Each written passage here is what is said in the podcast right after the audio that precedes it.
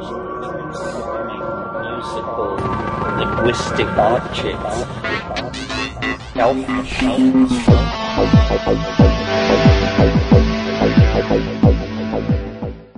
Greetings from Cyberdelic Space. This is Lorenzo, and I'm your host here in Psychedelic Salon 2.0. And I'm looking forward to listening to this podcast with you today, but before I turn the mic over to Lex, I want to be sure that you know about one of Joe Rogan's recent podcasts. Now, I have to admit that I haven't listened to every one of Joe's programs, but then again, I suspect that he hasn't listened to all of these programs from the salon either. But what I do with Joe's podcast is to pick out the conversations that I think I would be most interested in, and I listen to them while I'm in the gym. Actually, uh, now that I think about it, I would probably be in triathlete condition if I listened to all of Joe's podcasts and worked out while I did it. Anyway, the program that I want to point out is his interview with Michael Pollan, whose books I've talked about several times here in the salon. In particular, I was taken with his book titled A Botany of Desire. And if you haven't read that yet, you probably should. It's a short, easy to read book that tells the story of how plants may actually be manipulating us more than we humans are messing with them. For sure, it'll probably change your view about the history of an American folk hero called Johnny Appleseed. It turns out that old Johnny may have been one of America's first major drug dealers. but uh, it's Pollan's latest book that I'm now looking forward to reading. I admit to not having read it yet because it only came out two weeks ago. But it's titled How to Change Your Mind, and the subtitle of this book is What the New Science of Psychedelics Teaches Us About Consciousness, Dying, Addiction, Depression, and Transcendence. After listening to his conversation with Joe Rogan, I'm even more anxious to read this new book.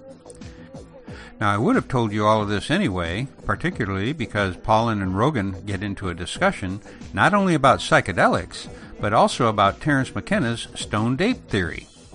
And by the way, we'll be hearing from Terence once again next week. But you can only imagine my surprise when, during their discussion of Terence McKenna's work, Joe gave the Salon a shout out, which I really appreciate.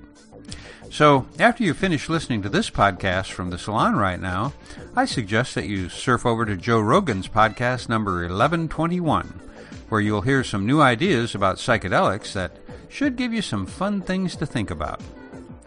And now I'm going to turn the mic over to Lex Pelger, who will introduce today's program. A place like Rivendell, Lord of the Rings, inhabited by enlightened, spiritual, loving beings. I'm Lex Pelger, and this is the Psychedelic Salon 2.0. Today we have a real treat. Our guest is Dr. Casey Paleos, and he's one of the rare psychiatrists on the planet to have worked with the big three. He's done research with MDMA, ketamine, and the psilocybin of magic mushrooms. He's also an old friend from the psychedelic world, and we got to catch up with him at a beautiful Airbnb in Boulder, Colorado, right underneath the mountains of the Front Range. It's not easy to find scientists with poetry in their soul, and I'm glad we got to find Casey in such an expansive mood.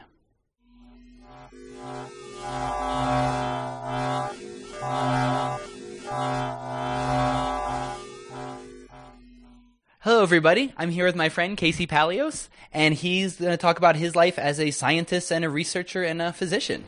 Howdy. Hi. Um, so I guess maybe the first question would be, what did you want to do when you were young? What was the first thing that appealed to you?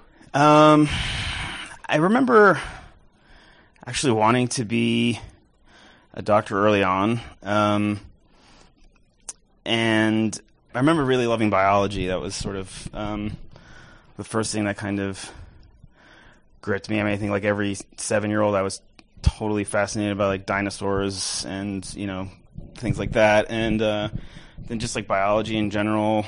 I used to love watching nature documentaries as a kid, um, and you know, just science always captivated me. And uh, and then you know, becoming a doctor seemed like a way to um, do something with science that involved like helping people, which seemed appealing to me. Um, and then I went through a phase in sort of my mid to late adolescence where, you know, doing that I would have been too pleasing to my parents, and so um, I thought that I didn't want to do that anymore. I thought it maybe was, you know, I don't know, con- being too conformist to go down that path. And um, in college, I uh, wasn't actually pre med. I was a film major, studied filmmaking, and um, realized after I graduated, or soon before I graduated, that I didn't have the self discipline to make any kind of living as an artist.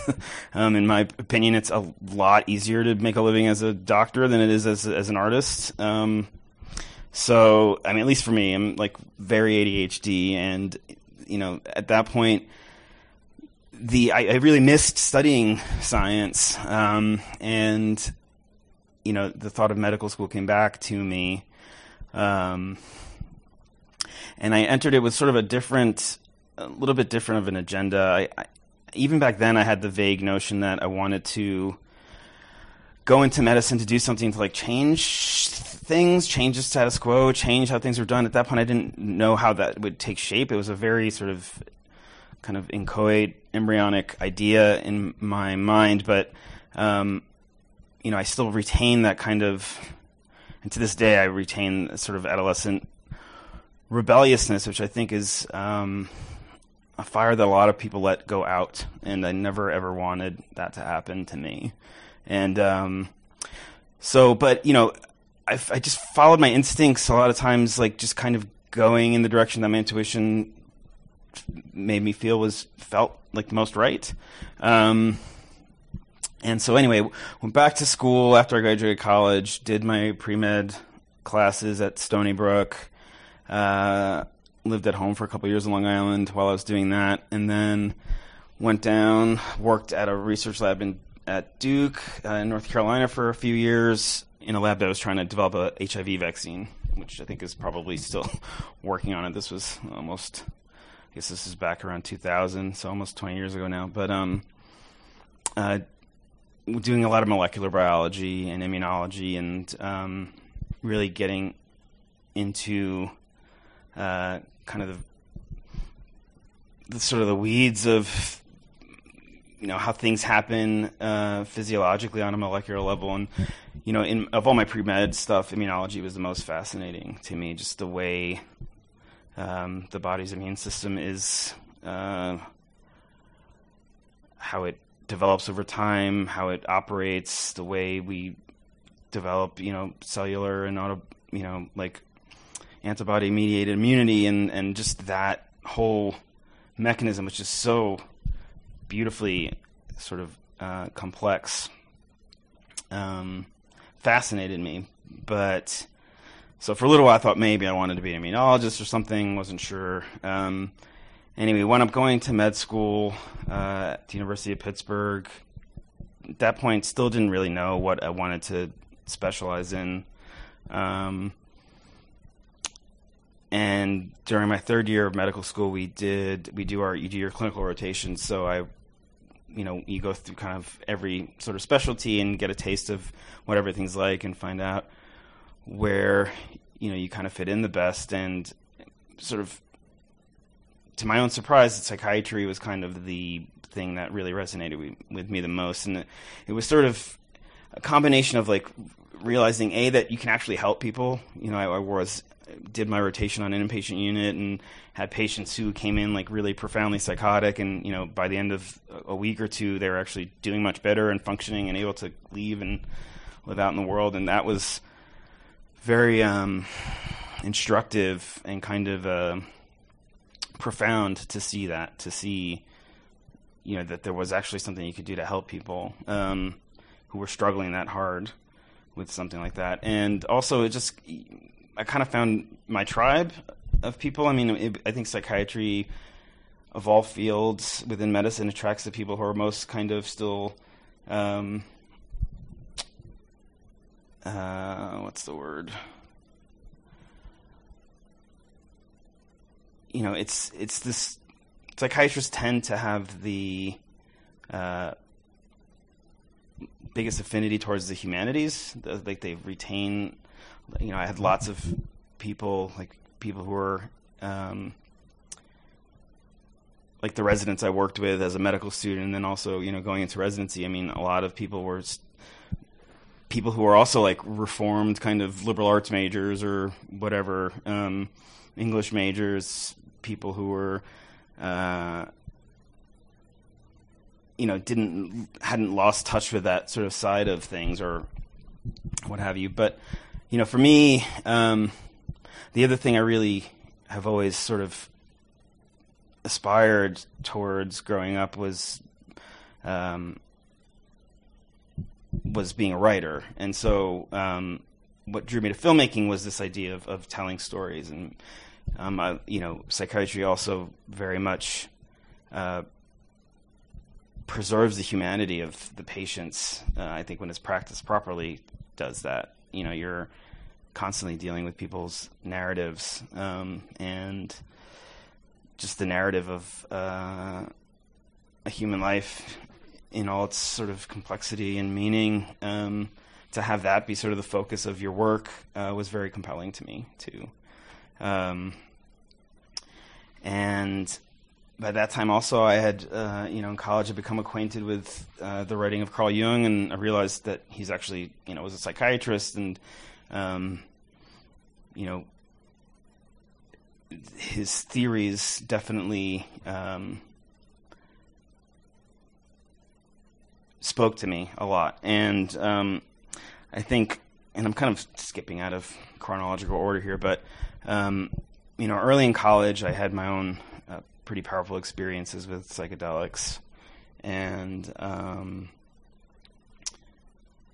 you know, some difficult ones, mostly positive ones, but things that definitely left me sort of questioning the nature of reality and um, the nature of what it is, what it means to be a human being, and what it is that we're doing here, like what the point of all this is. Um, there just seems to be so much, uh, again, you know, from a biological standpoint, so much immense beauty and complexity in the living world everywhere around us, and it's it's just it's mind-boggling to think about uh, the existence of all these things and also to be as a living creature ourselves to arise out of that with and develop this capacity to actually study it and understand it and you know draw meaning from it comprehend it. You know albert einstein said the most incomprehensible thing about the universe is its comprehensibility. And it's that uh, that is what you know really draws me to this work uh, that and its capacity for um, sort of stoking the crucible of transformation. Um, the medicine, the drugs that we use in this work aren't uh, sufficient alone, but they're a necessary ingredient, I believe, in sort of catalyzing that whatever sort of alchemical reaction is happening on a psycho spiritual level um, to enable transformation and to enable people to break through the blockages that sort of crop up in their lives and um, that keep them from from growing and progressing and evolving. I think you know we, are all born with this innate inborn capacity to grow and evolve, and uh, depending on life circumstances, especially you know traumatic circumstances, that progression, that evolution, growth can become arrested. Oh, can become um, frozen. You know, people can get sort of uh, the process, and people can kind of get trapped in places and um, a lot of this, what this work can do, is to help um, soften up the kind of scar, psychological scar tissue that forms around that to give space for things to breathe and start moving again, for um, blood, so to speak, to start flowing through it, to permit, you know, people to put down new roots and start growing in new directions again it's a pretty difficult path, especially these days, to be both a researcher and a doctor trying to help people. Um, how did that evolve for you, and then how did being able to study these formerly demonized drugs come about for you? Yeah, that was very serendipitous. Um, so, uh, you know, I started out, um, you know, when you go to medical school and you figure out what you want to do, you apply to a bunch of programs for residency, and um, you know, I based my decisions largely on uh, geography. I mean, obviously the reputation of school, but you know, I applied to a lot of mostly residency programs that were in the Northeast because I'm, I'm, from New York originally, um, and kind of wanted to go back home uh, or near home to do my training because that's kind of where I wanted to end up practicing. So, um, so NYU was among those programs, and I, you know, I interviewed there and was really impressed by sort of the clinical training. I mean, it's affiliated with Bellevue Hospital, which is like one of the oldest, most famous uh, hospitals and psychiatric hospitals in the country. And um, you know, speaking to the residents when I was interviewing there, just got a sense how you know they really felt um, like they were getting excellent training, and um, so wound up matching there for residency. Um, again, with sort of vague notions of where my career was headed. I mean, at that point, I, obviously, I knew I wanted to be a psychiatrist. I didn't know exactly what kind of psychiatrist I wanted to be, but I knew that I wanted to, you know, I didn't want to be one of these guys who just sees four or five patients an hour and just dispenses pills and like on to the next one. I mean, that type of practice never ever appealed to me. And another reason why psychiatry really appealed to me in general is that it's one of the few professions that has, I think, of necessity resisted this the uh, impetus towards eroding the doctor patient relationship. You know, I think increasingly in other fields of medicine, the relationship is sort of boiled down to what's quantifiable. And you know, you go in to see a doctor, and he does a bunch of, or she does a bunch of lab tests and gets some imaging done, and um, you know, everything's sort of boiled down to the kind of the least um, subjective uh, components of the presentation, and that's what the decisions are based on in a, in a lot of medicine. And to me, the, the doctor patient relationship is what was important. I mean, I, you could be a scientist and work in a lab, and that's I would rather do that if it was all going to be about you know numbers and quantification. But the point for, of becoming a doctor to me was so that you can actually interact with other human beings and help them um, in a way that you know is tangible and, and meaningful and sort of immediate. Um, you know, obviously, you know, basic science research is obviously very important and necessary, but you're not dealing with like real human beings in in, in real time. Um, so, you know, I didn't want to go and go through the whole trouble of medicine, of training in medicine, and going through medical school and all that stuff just to um, find myself interfacing with, you know, mainly just a bunch of lab values and numbers. It just wasn't didn't really do it for me. So, you know, with psychiatry, you, you, you know, for better for worse, we don't have, we can't boil people's problems down in psychiatry to like a bunch of lab values. We don't have, you know, those tools. And I don't know that we'll ever really have those tools. Um, but it requires that you base your, you know, your clinical decision making on getting to know the person that's in front of you and getting to know their, their life story and their narrative and understanding how, you know, everything that sort of has transpired in their, li- their life has brought them to the moment that uh, has them sitting in front of you and telling you their story. Um, so, I mean, I knew I wanted that to be a part of what I did. Um, so, you know, with um, psychiatry, especially in, in, in New York, you know, there's still the tradition of a, the psychiatrist as a psychotherapist remains a thing. It's that's kind of been preserved. Um, in a lot of other places in the country, sort of economics and health insurance industry and that kind of thing has made it increasingly difficult for psychiatrists to practice that way. But um, New York, at least, can s- continue to sustain, make that a viable sort of career path.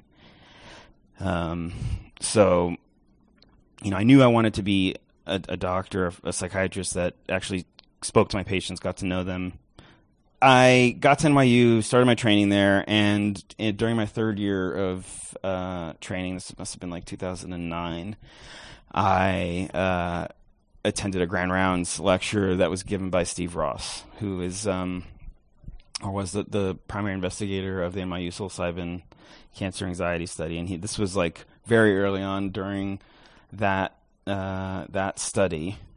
Um, I think they had maybe treated six or seven participants at that point. Um, and I sat through this lecture and was just dumbfounded because I had no idea. I mean, I had no, I knew a, a, bit about the research that had gone on, you know, in the 50s and 60s, and I knew that there was sort of a moratorium placed on it when all those, I mean, basically prohibition was uh, enacted, and those, as you said, those those substances were demonized and banned. Um, I had no idea a that that research had resumed again, and b that it was happening like literally in my backyard, right where I was doing training. So, it to me it just seemed too too serendipitous to not be like something I needed to follow up on, um, because as I mentioned, I had had my own sort of personal experience with psychedelics that had affected me in a personal and you know pretty powerful way. Um, and had kind of maintained a sort of interest in subject matter that was kind of where my curiosity was kind of fueled by those experiences. So like a little bit more esoteric um, stuff, um, kind of like you know having to do with Jung and alchemy and um, uh, you know psychospiritual spiritual things. Um, things that are kind of, I think, uh, trivialized by a lot of uh, by the majority of the sort of scientific community. Um, you know, the, sort of the reductionist camp of, of the scientific community tends to kind of trivialize that stuff or pathologize it. Um, so I never, you know, and yet my interest in that was sort of very, still sort of independently strong, kind of in parallel to the sort of scientific track that I was on in in this conventional sort of medical training, and all of a sudden when I was at that talk, it dawned on me like this was a path where these two things could actually kind of start to become braided together instead of running in parallel lines.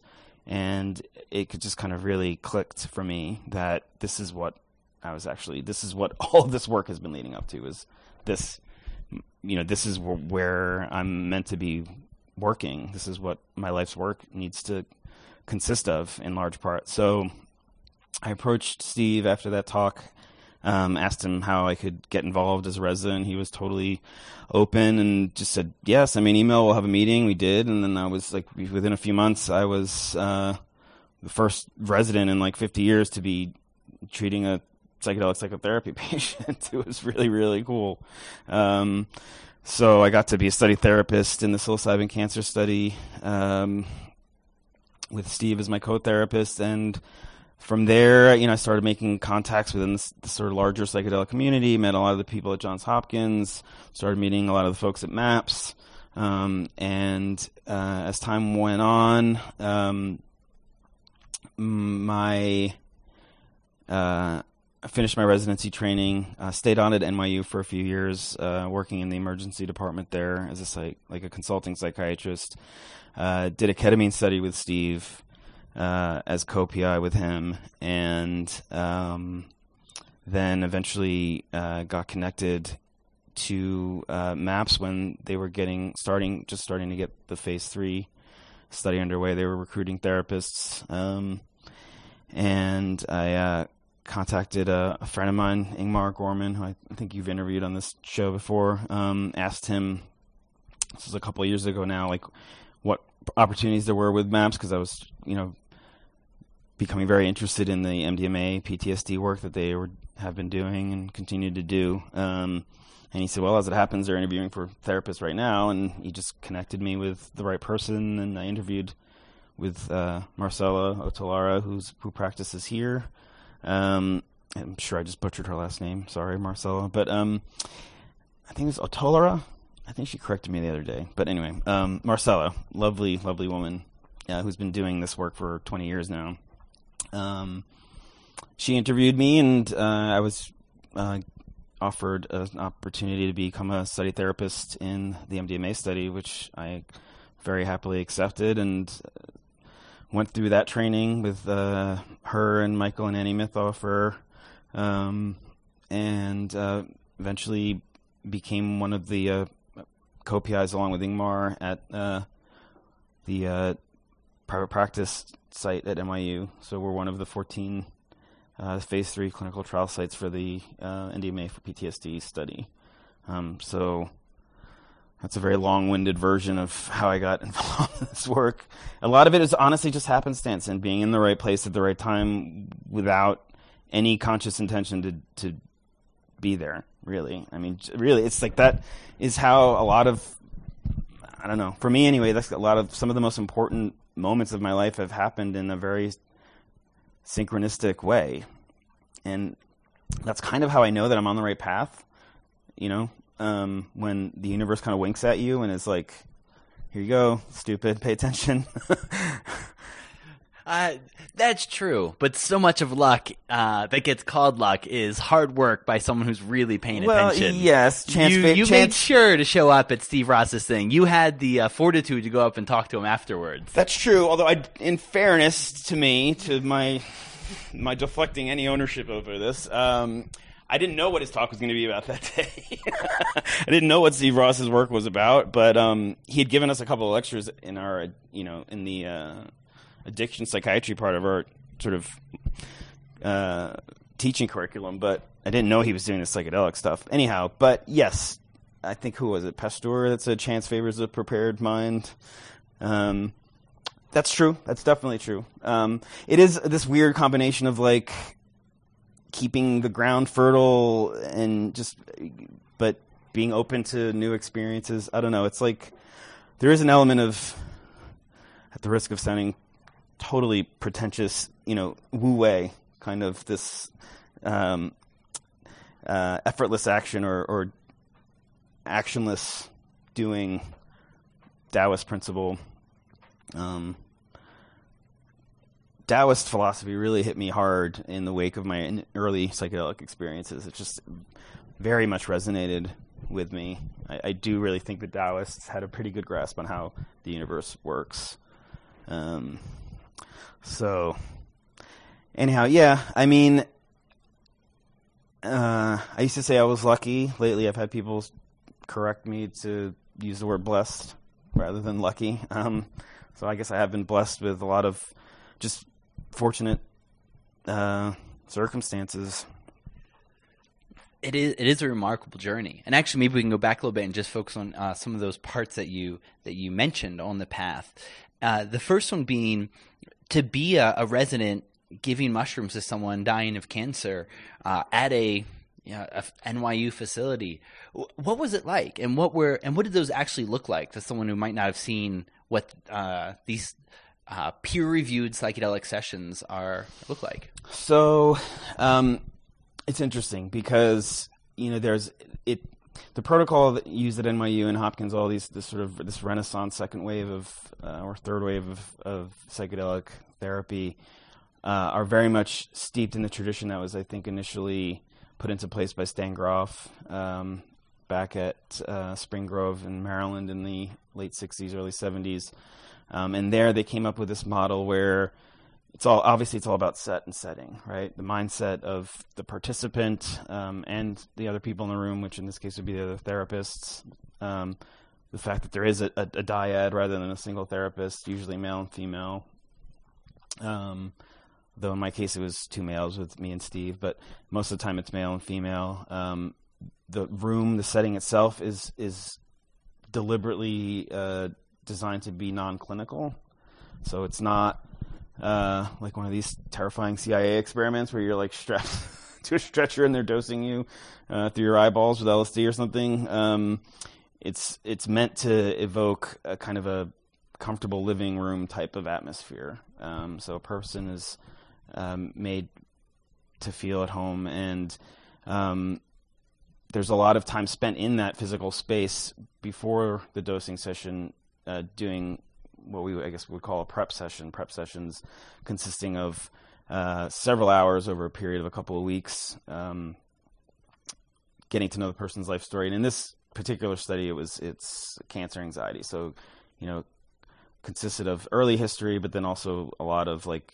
what their life was like around the time of the cancer diagnosis, their Uh, a lot of them had had already gone finished through treatment, what that was like, um, just the whole uh, process around confronting death and mortality. Um, and this is what a lot of these people, understandably, had a lot of anxiety about.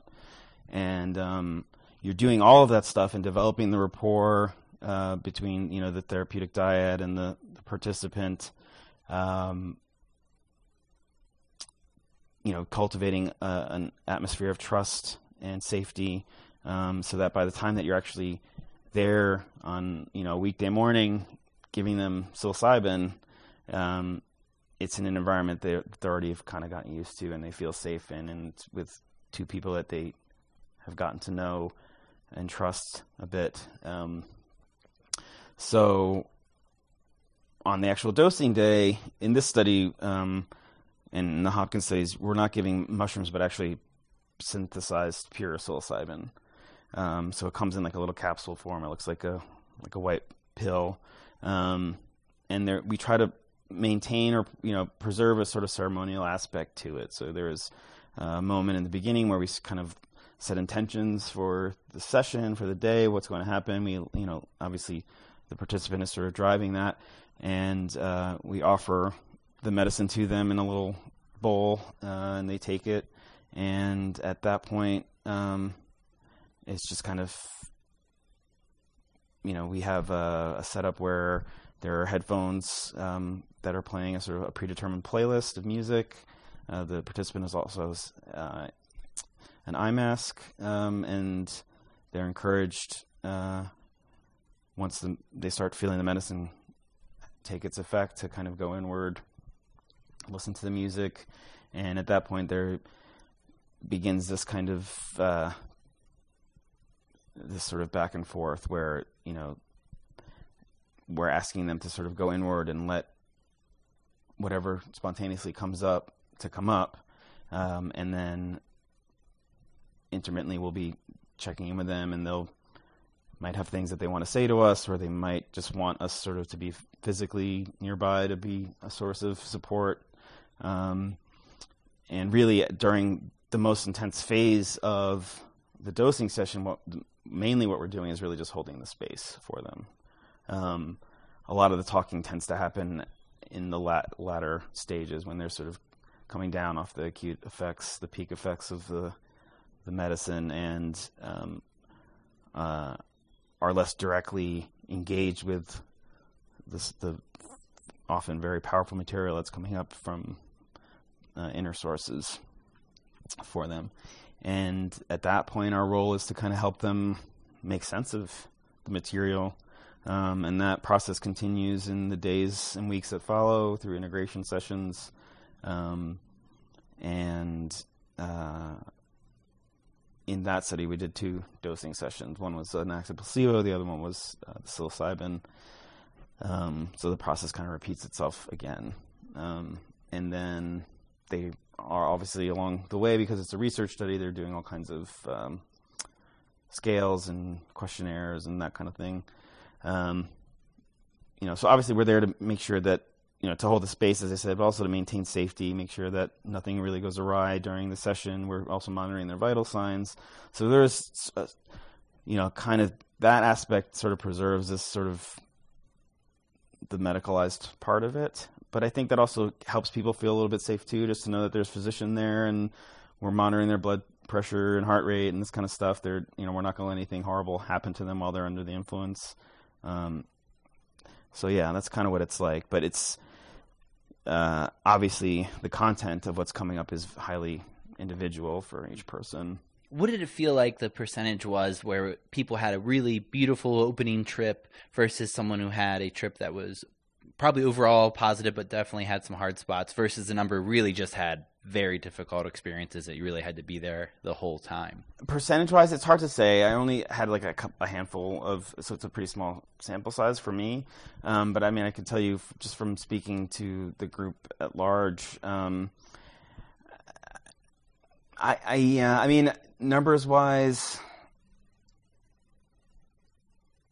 I would say the majority of people, at least at one point or another during the experience, encountered some significant difficulty or anxiety.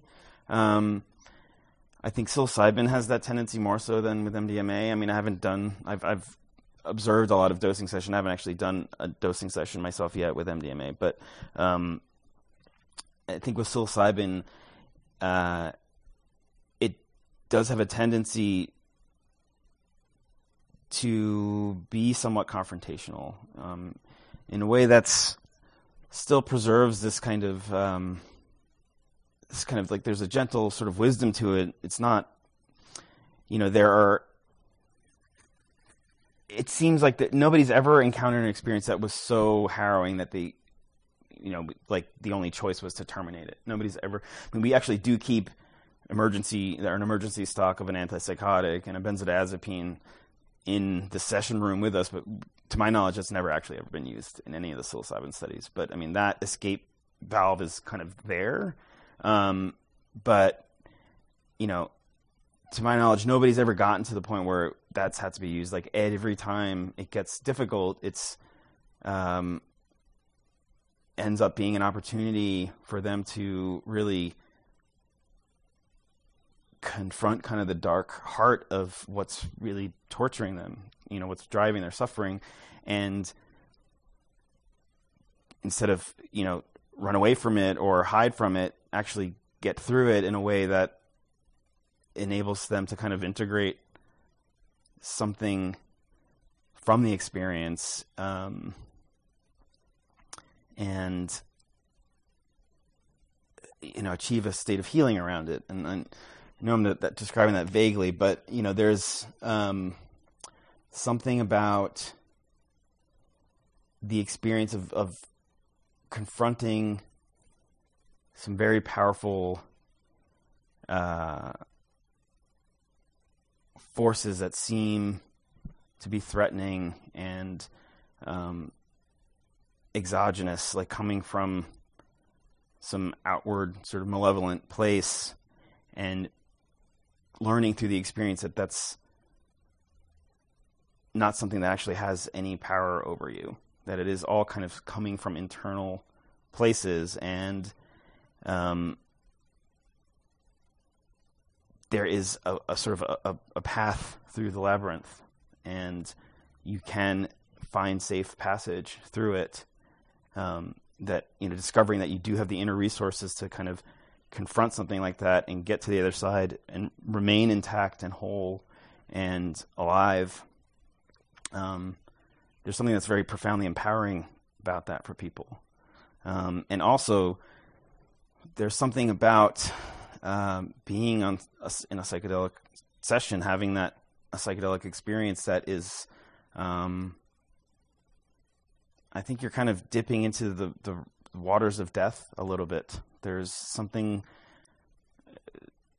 to me at least it's always felt like you're you're kind of piercing the veil a little bit and peeking behind the curtain and walking for a little while in you know on the paths that we take when we die um, and then coming back to the waking living world and that changes you having that experience changes you. And so many of the people in the psilocybin study came out saying how they realized that death is not an ending; it's a transition, and the the various individual ways and people came to that uh, sort of epiphany differs a little bit from person to person, but um, that came up time and time again. Just this idea that um, we are more than you know we're more than just our physical bodies. That you know the universe is um, everything's interconnected. You know, there's this sort of eternal um, oneness that every living thing is a part of.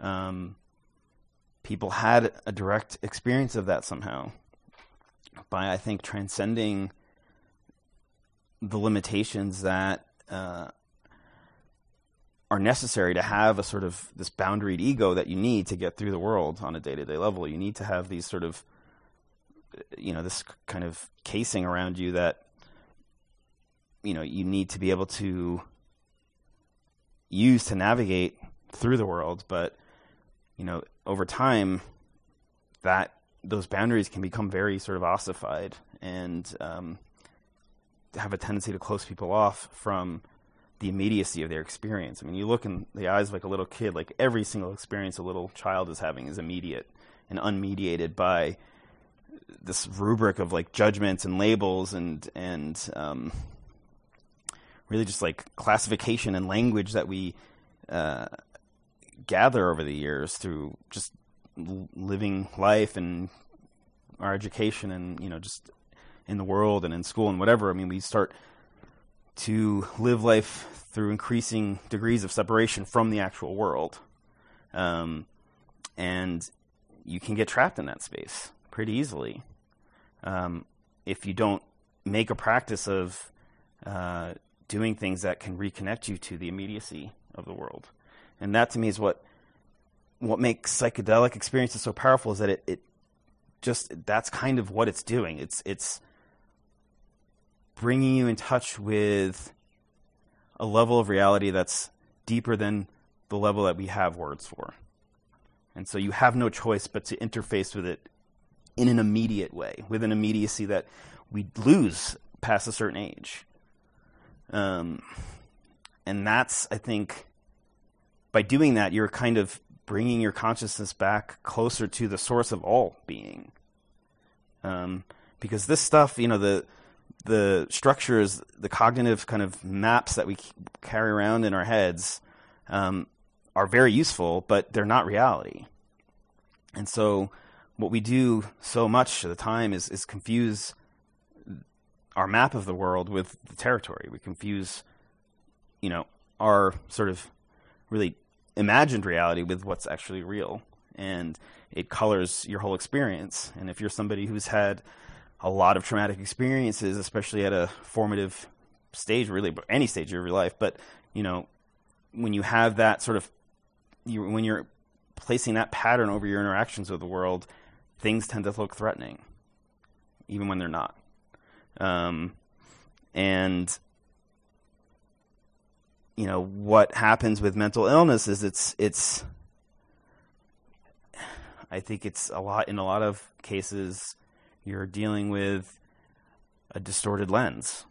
You're seeing the world through um, a screen that colors everything a certain way, and um, the mind is very good at picking up patterns, but that capacity can be twisted when you're entering a situation with a certain expectation and you're placing all of your emphasis on the things that support your sort of preconceived notion. And Let's say the preconceived notion is the world is dangerous.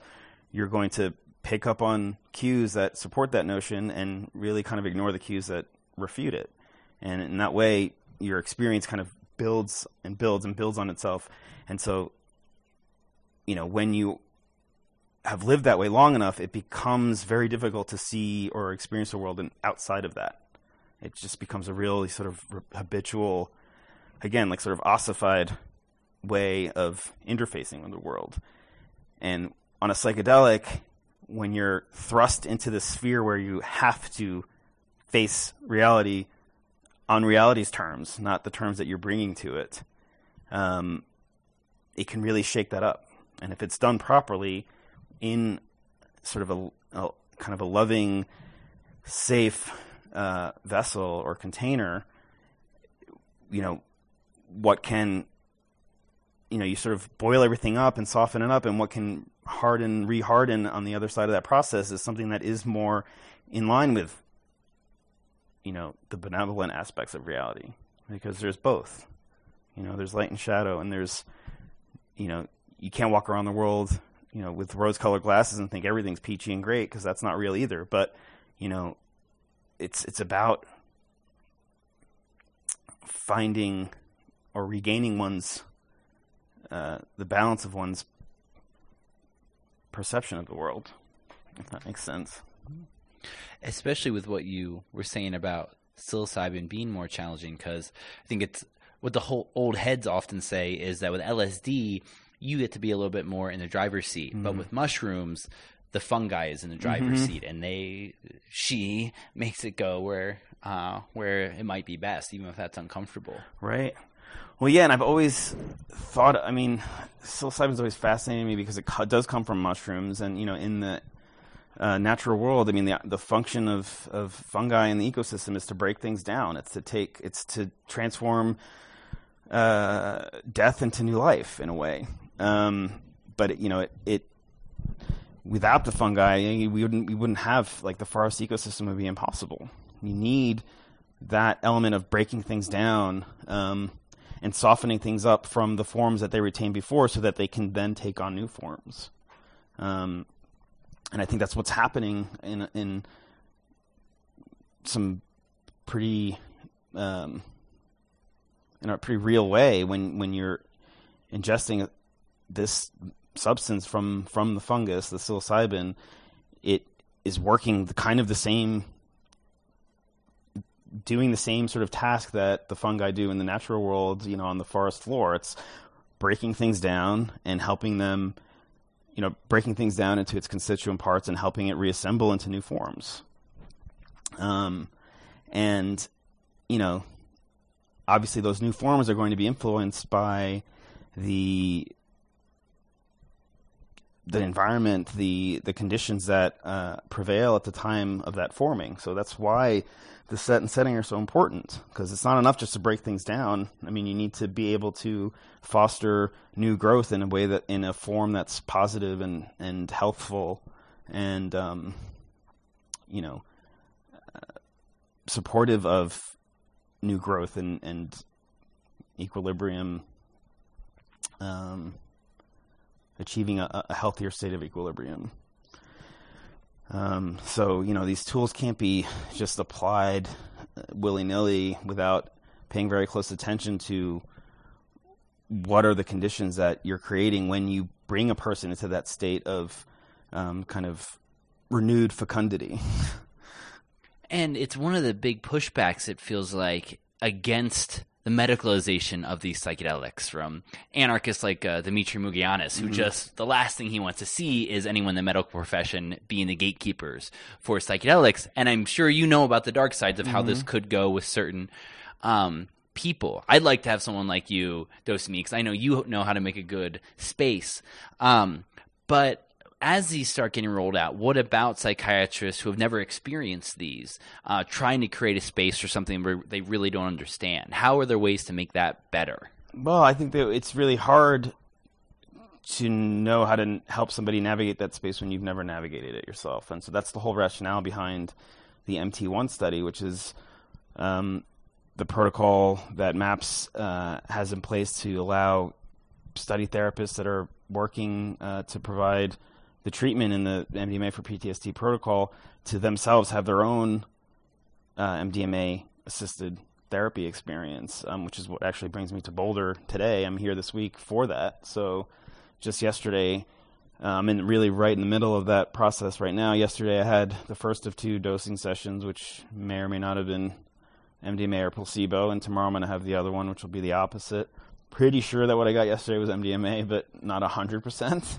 Um, Marcella and Bruce, who are the the therapy dyad that um, are administering the protocol to me while I'm here, say that they've had they've observed this interesting phenomenon where the the psychiatrists that they get in session, as opposed to like therapists or social workers, all kinds of clinicians that are uh, recruited as study therapists, but there's a subset of us who are you know MD psychiatrists. For some reason, um, they've had ex- they've observed in a couple of them so far that they've had this experience where they were convinced that it was MDMA. Everybody there was convinced, and then they found out actually the next session was the MDMA. So something weird is happening. Some kind of crazy placebo effect is happening with psychiatrists, and they call that the psychiatrist effect. So I don't know. Because of that, I'm reserving 100% judgment on what happened yesterday, but I know that what happened was very powerful and um, mind altering. So hey, if that's placebo, then yeah, I guess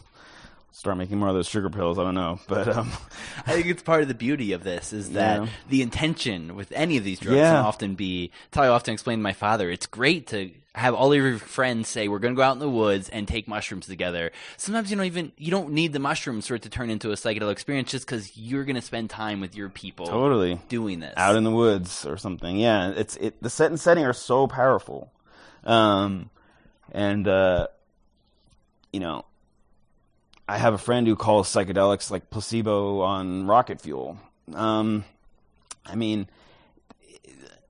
you know, that makes a little bit of sense because it's it is so much contingent on what your expectations are. Um, but yeah, I mean, the fact that you can have an, an experience that feels that profoundly mind altering just be, it's also the ceremony too, right? So it's like the, the therapy team in the room, the person there, everyone has this expectation, and then like there's some like magical transaction that happens when you take a pill and put into your body, like you're priming your whole psyche for something to happen, and sometimes unusual things can happen, even if it's there's uh, you know the substance that you've ingested is technically inert, you know, the act of taking it itself has a power or can have a power.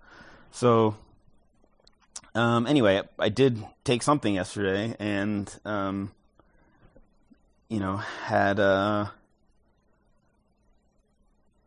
a very profound sort of session with them.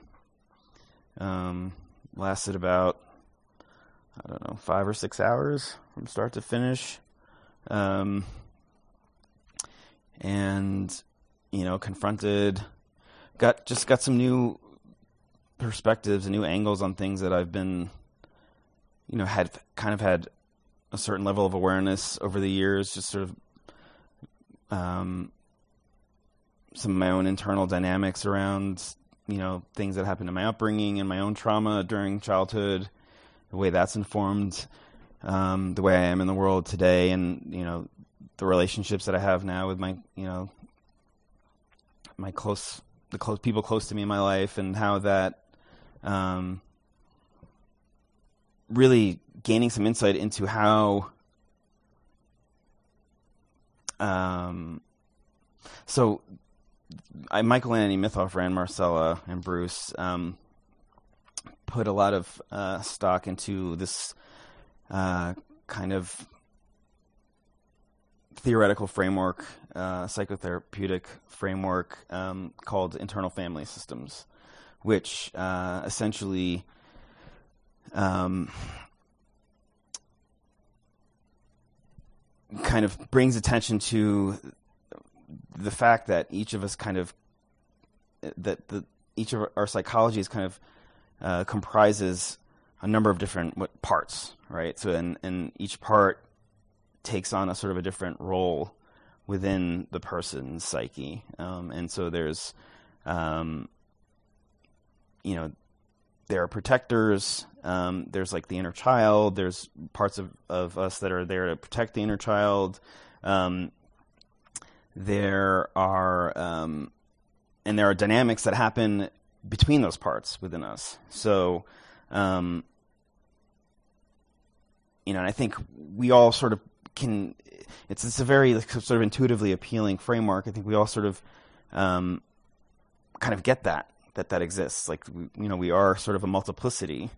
Um, you know, we're each an individual person, but our individuality is made up of this sort of multiplicity of constituent parts that um, sometimes are working in tandem and in unison with each other, and sometimes are working at odds with each other. I mean, the idea of being in inner conflict, right? Everyone's had the experience of being internally conflicted about something. Well, who's where is that conflict? Who is that conflict happening between? It's these parts of us, and um, the MDMA can sort of permit you to uh, take a step back away from those parts in a way, but at the same time empathize with what each of those parts needs, um, and can through that uh, enhance understanding, you can understand a little bit more about the uh, dynamics of what's really going on internally when you do encounter in, inner conflict or behaviors that run counter to, um, you know, your highest good or your greatest health. Because um, we all engage in self sabotage in various ways and ways in which we kind of limit ourselves and limit our um, potential. And I know I definitely have done that. Um, and so a lot of what came up yesterday was trying to understand like well what's going on uh, in these moments when you know I find that I am sabotaging myself or you know lots of us have this sort of a, a very critical voice in our heads that um, finds its you know thinks its job is to sort of cut everything down or to to, to you know um, make you feel um, really bad about things in certain ways. Um, and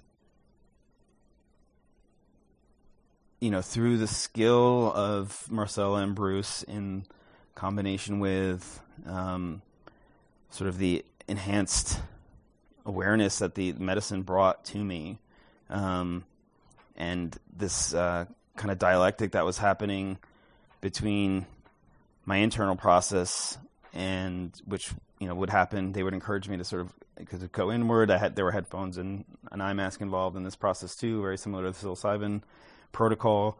Um, go in, listen to the music, sort of let things come up, um, and then come out of that, sort of hash that material with with Bruce and Marcella, and um, have them help me kind of uh, sort of flesh out the understanding a little bit. Um, and it was a lot of that sort of process going back and forth um, that over the course of the day got me to a place of kind of realizing um, ways in which uh, can be sort of uh, limiting myself and how to accomplish what the parts of me that are sort of imposing that limitation, accomplishing what they want in a way that circumvents the limitation or doesn't makes the limitation not necessary. Getting to a place of sort of harmonious agreement amongst those parts such that the block is sort of lifted and taken out of my way and I can sort of grow, continue to grow and move forward and progress and become a more effective person and now you got to sit on the couch like that and have an experience. What are your, in your opinion, what do you think are some of the most important traits of a good sitter? What do they bring to the table that you think matters the most? Um, I think openness and receptivity are probably the most important traits. Just being attuned to what's going on in the person's process, and and you know, in the MAPS training for therapy, we talk a lot about uh, what we call the inner healing intelligence. So this idea that within each of us there is this uh, sort of reside like this kind of intrinsic wisdom that resides in each of us, and um, which I believe very strongly in. And you see it, you know, even I think it's something that lives in our bodies, in our cells. A, we, it exists on a cellular level in each of us. I mean, if you get a scratch on your arm or something, you know, there's nothing that you can do consciously to make that heal. Your body's an inner healing intelligence is what knits the tissue back together, and so that you can have an intact organism again.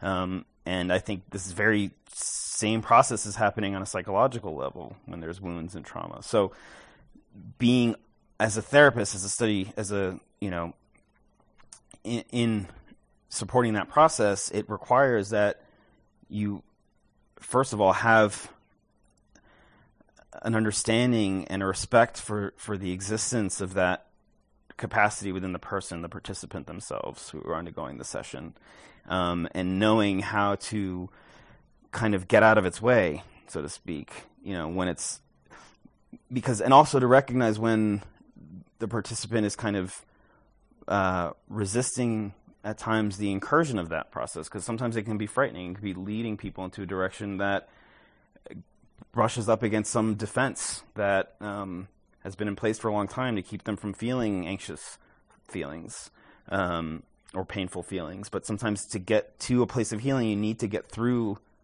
that uncomfortable space. Um, so, you know, knowing how to support that without having an agenda, you know, but being able to recognize, you know, when the inner healing intelligence is sort of has been activated and essentially helping to create the space for and hold the space for that process to happen. Um, and you know, it requires that the person as a whole has to go through this place of vulnerability. Like you can't change things on that deep of a level without opening yourself up to change, which means becoming vulnerable and becoming open to potentially harm, right? I mean, people shut down and they create these shells which keep them in places of, of fear and anxiety, but it's for a survival function. I mean, it's it's there so that no further harm will come to the organism. The only way to to undo the harm that's been done is to open it back up. And when you're in that place of being opened up, it can be really, really threatening, especially if you're somebody who suffered a lot of trauma.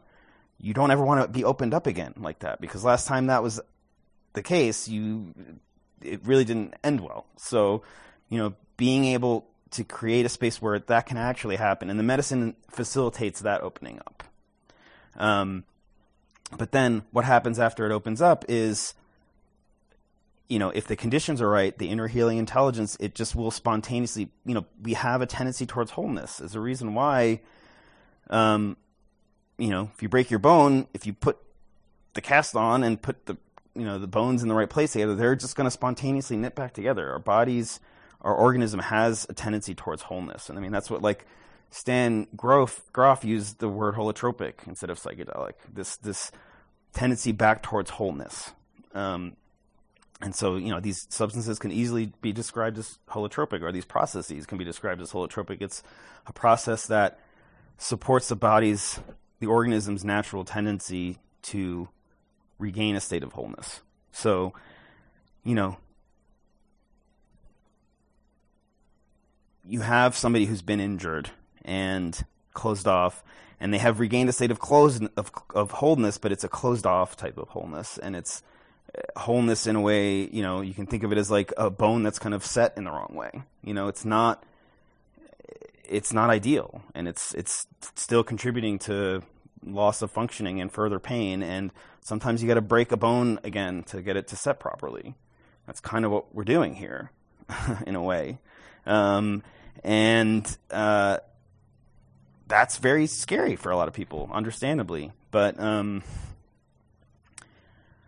you know, when the process goes right, what you have at the end is is a, a new state of wholeness that is healthier and more functional and more conducive towards having a joyous life. Um, and there's no really higher purpose to my mind than to be in a position to help people overcome their suffering and, and instead of be enchained by it and, and uh, imprisoned by it, use it as um, a pathway to greater being, to growth. So we went over something about two of your tools with psilocybin and MDMA. I wanted to ask uh, some more about ketamine, mostly because that's I think one of the most fascinating drugs we have mm-hmm. in uh, the last couple of decades. It's I always see it as a double edged sword of our generation. It's it's such a vital anesthetic that gets used all over the world. Um, we'll talk about your work with depression um, and ketamine, but it's also uh, very psychologically addictive and is mm-hmm. rightly called, I think, psychedelic heroin. Mm-hmm. And it mm-hmm. can uh, it's an easy drug that physically you won't get addicted, but psychologically you just keep on taking because it's very easy to create a cloud between yourself and your emotions and the world, mm. uh, things like that. Um, it's a very slippery slope, and so it's so fascinating because it can be so good for for some people's chronic depression, and right. then it can also just exacerbate that into much worse spots. So I wanted to just ask, what was it like for you to start getting involved in ketamine work? Yeah, so ketamine's been really uh, an exciting development in the field of psychiatry. Um, I think it's important to make a distinction between ketamine as it's used in anesthesia versus ketamine as it's used in antidepressant protocols versus ketamine as, as it's used recreationally because those are three pretty different things. Um, you know, in anesthesia, and, and, and, I think there a lot of it is a function of of uh, dosing and frequency. So, you know, in anesthesia, you're using relatively high doses. We're talking maybe like four to eight milligrams per kilogram.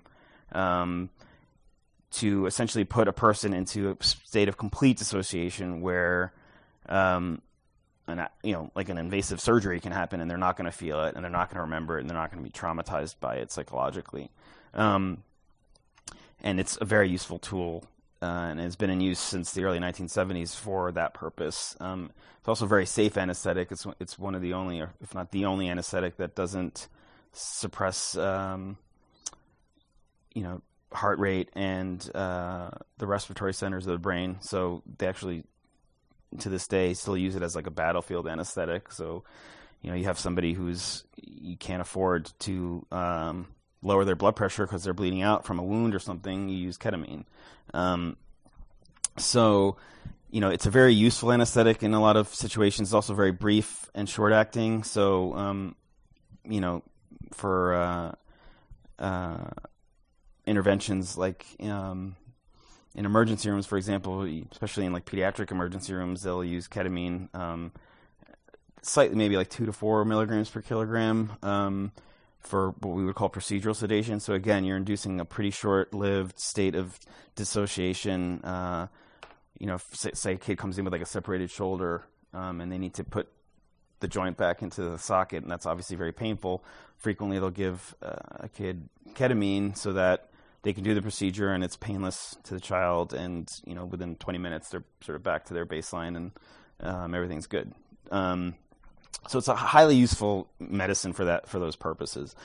Um, its use as an antidepressant went undiscovered for 40 years, I think largely because of the fact that, that at that dose, you're not really causing much of an antidepressant effect. So nobody ever noticed that there was an antidepressant effect until by accident there was a group uh, at Yale um, using low dose uh, ketamine for in um, to study as a model for schizophrenia, um, because there is some you know hypothesizing that uh, the biochemical mechanism of ketamine might sort of mimic some of what's going on in a brain that's uh, undergoing like a psychotic episode. So um, they discovered as part of those studies that very low dose ketamine, we're talking like a half milligram per kilogram, uh, administered intravenously, um, aside from whatever they were looking for in terms of the psychotic side of things, they saw that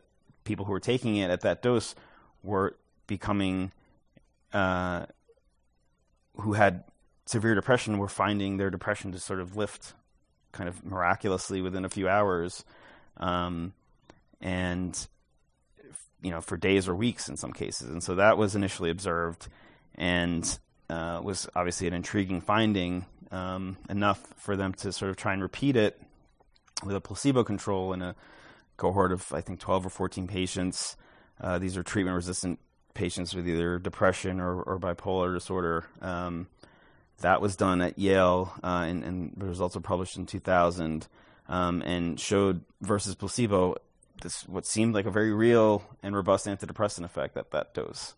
Um, the finding was so kind of out beyond the pale of any understanding or any of what conventional psychiatry had to say about depression and how to treat it that those findings were kind of essentially ignored for a good five or six years until it was repeated in a slightly larger sample of treatment resistant depression patients at the NIMH.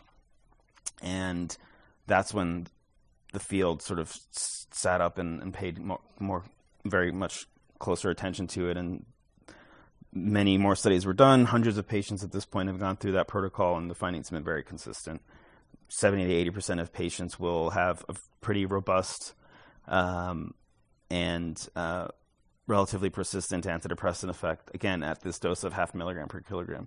And there's some animal studies that show um, that there's kind of sort of a sweet spot for ketamine um, for it to have that antidepressant effect. Um, looking at both sort of uh, animal models, like behavioral models of depression, and then also what's happening on a, a, a, neuronal level in terms of synaptic connections.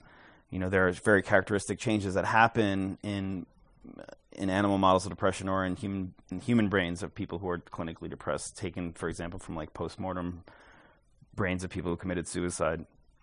You'll see essentially a shriveling up of the connections between neurons at the synaptic level in those brains. Um, that and that effect on a physiological neuronal level can be reversed by ketamine, but only within a certain dosing range. So if it's too low, it's not going to happen, and if it's too high, it's not going to happen. So at the doses where we're using it for anesthesia, or also that people, kids are using it recreationally, this two to four per milligram per kilogram or higher, um, you're not getting the antidepressant effect. So that's very interesting, and um, I think might uh, speak to why you can see such a wide variety of you know sort of phenomena depending on the context that's being used and the purpose it's being used for and the doses that are being used. And so experientially, uh, at that at that level for people you would have been seeing, what would it feel like if it was a recreational user? Is this something like kind of floating around the edge of the K-hole loopy kind of level, or is psychiatric effects more at you get pretty deep into the K-hole and maybe dissociated all the way from reality? Is there, or is that not consistent? Well, I don't know. I mean, maybe it would help to define the K-hole a little bit more. Woo! That's about the toughest thing there is to do. Um, I'd say I would maybe if you wanted to define the K hole as completely ego dissociation from reality, where you Okay. don't know who you are anymore. Okay. And then circling around it is you're pretty loopy, but you know that you're still on a drug. It's just kind of you are. You know, maybe the top levels of your brain are are lowered. If it really is does work by the glutamate action of Right. lowering general Sure. electricity. Sure, I see. I see what you're saying. Yeah, um, yeah. I don't think you quite get to the point of complete ego dissolution. So I think throughout the experience, even though you're in a very altered space, um, and definitely dissociated from your normal waking reality, you can get to a place where you don't know where the hell you are. It's like, but there still is an I to be somewhere. um, there is still somebody there who can say, "Where the hell am I?" Versus, you know, the K hole, which as I'm understanding it, is like you're basically that I, the distinction between I and the world, kind of disappears. Um, so you're definitely not quite to that place. Um, and yet you are very much removed from ordinary waking states. So it is sort of an in between, and I think maybe calling it uh, circling the periphery is probably a good metaphor. And so, because it's uh, Schedule Three, I believe. Mhm, Schedule Um, so there are clinics in a lot of the major cities in the country now where you can just go and get this stuff. What are your thoughts on the wide availability now, with what you know of how well it works for various people and how important set and setting is, and where some of the places that this is being administered? Yeah, I mean, my understanding is that the majority of clinics that are in operation now, uh, where ketamine is being given for depression, are run by like anesthesiologists. So these aren't psychiatrists; these aren't people who have been trained as psycho- psychotherapists, um, and the settings tend to be kind of clinical. Um, I've had people who've gone through them uh, describe them as almost like factories, or um, you know, very impersonal uh, in a way. Like you're kind of there for like chemotherapy almost, like if you were a cancer patient or something, um, something similar to that. Um, and in my own practice, I do administer ketamine uh, for depression. I don't do it in that way. I do it in uh, an outpatient psychotherapy office. So this is definitely much more akin to um, kind of like the set and setting of you know like the psilocybin or the MDMA uh, studies where it's kind of like more of like a living room type environment. It's not clinical uh, in the way that going to an outpatient chemotherapy clinic or uh, an anesthesiologist's, uh, you know, pre-op room would be. Um, so, you know, it's interesting though because, it, so I should say that there is ketamine the way it's administered according to like sort of the NIMH protocol uh, for depression, which is an infusion, um, usually through an intravenous drip that lasts 40 minutes. I do it a little bit differently, um, in keeping with the protocol that we use at NYU in the emergency department. So I mentioned before that you know it's ketamine's been used in anesthesia for many years, but it's also been used in the emergency department. And when they give it in the emergency department, it's not uh, a long drip. It's really just kind of a short-term bolus. You give it over one to two minutes. You deliver the amount that you're going to give over one to two minutes, and then the drug has its effect for about 20 or 30 minutes, and then the people sort of come back to normal. Um, that's how I give it in office, and so you know the way I set up a, a session, it'll be 20 or 30 minutes in the beginning to sort of talk with the person, see how they're, if it's a follow up session, um, you know, which more often than not it is, um, I will see how their the previous days, you know, week has been since the last infusion, and then uh, just talk to them a little bit about just how things in life are going in general. Then we'll proceed to the infusion, um, and when they're in the acute phase of the, of the effect of the drug, you know, they're pretty dissociated for 20 or 30 minutes. Again, they're in that place where like there's still an I there, but the I is not in the same room that they sat in when they started. Um, or if it is the same room, it's not really recognizable as such until they get back. Um, and uh, and then when they're back, then we can talk. I will ask them how the experience went, what came up. Um, sometimes there will be useful insights, psychological insights that we can talk about, but more often than not, it's kind of uh, very difficult for them to put into words where, where they just were. And so there's not a whole lot that uh, can be worked with in a traditional psychotherapeutic sense. And yet, um, it's clear to me that something has shifted.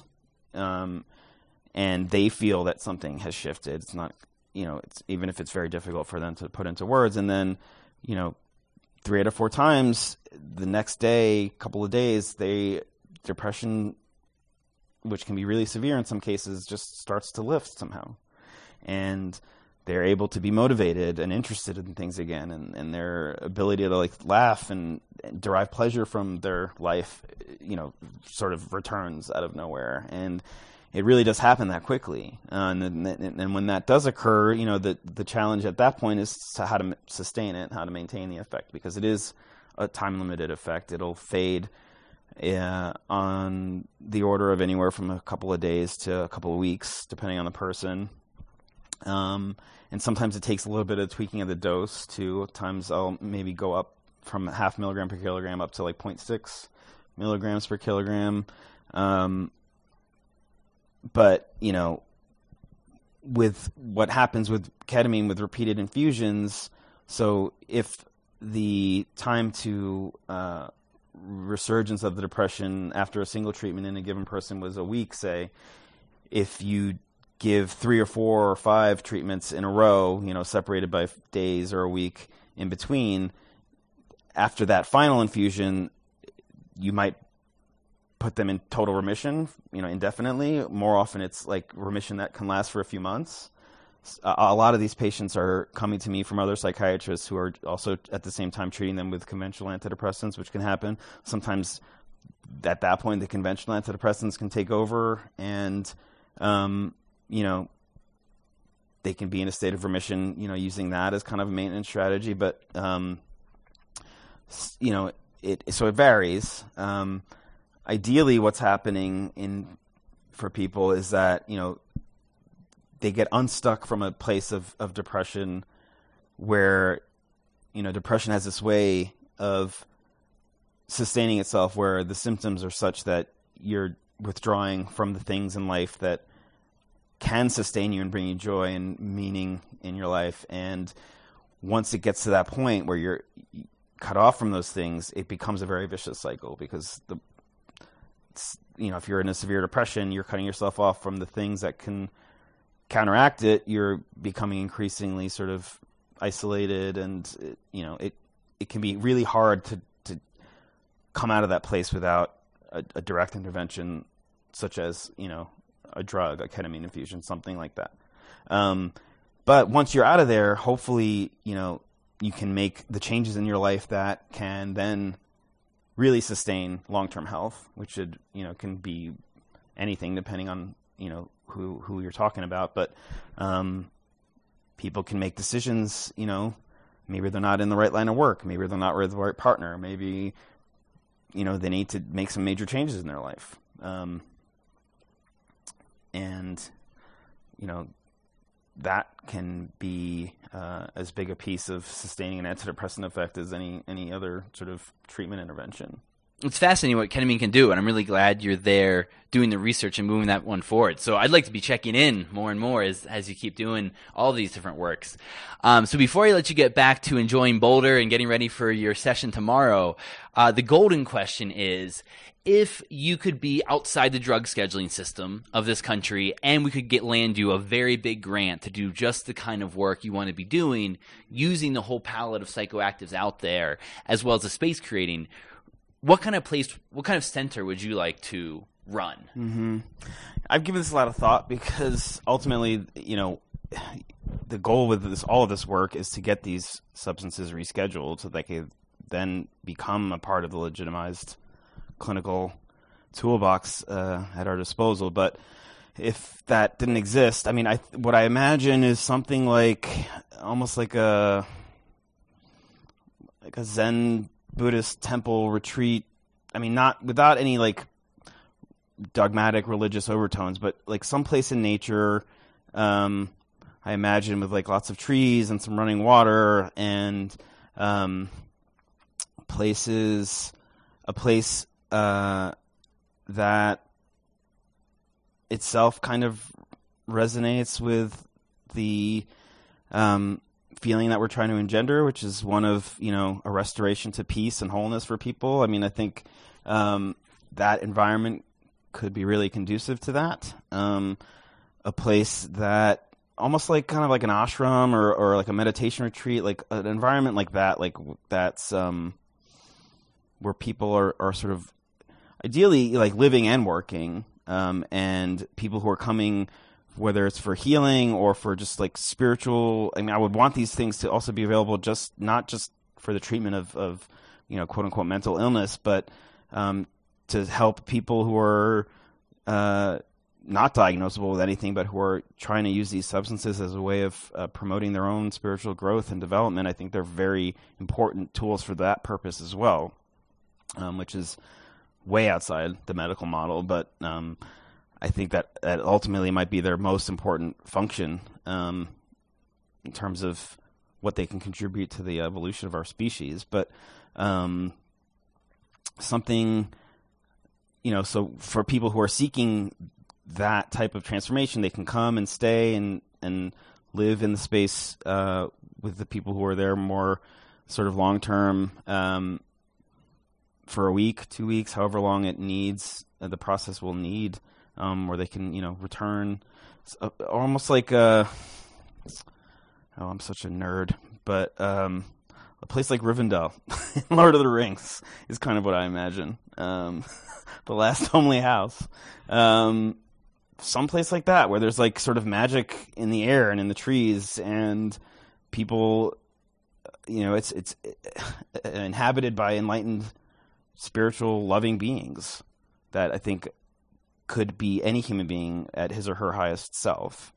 Um, I think we're all sort of, I don't know. I my goal in life is to evolve to the point of a Tolkien elf. that's where I'm. That's where I hope all this is headed for me. I want to become Elrond's nephew. and with that, I lose my position in MAPS but I don't know. No, you'll be chief elf one of these yeah, days. Yeah, maybe. Don't you worry. Heading up Elrond's council, sure, why not?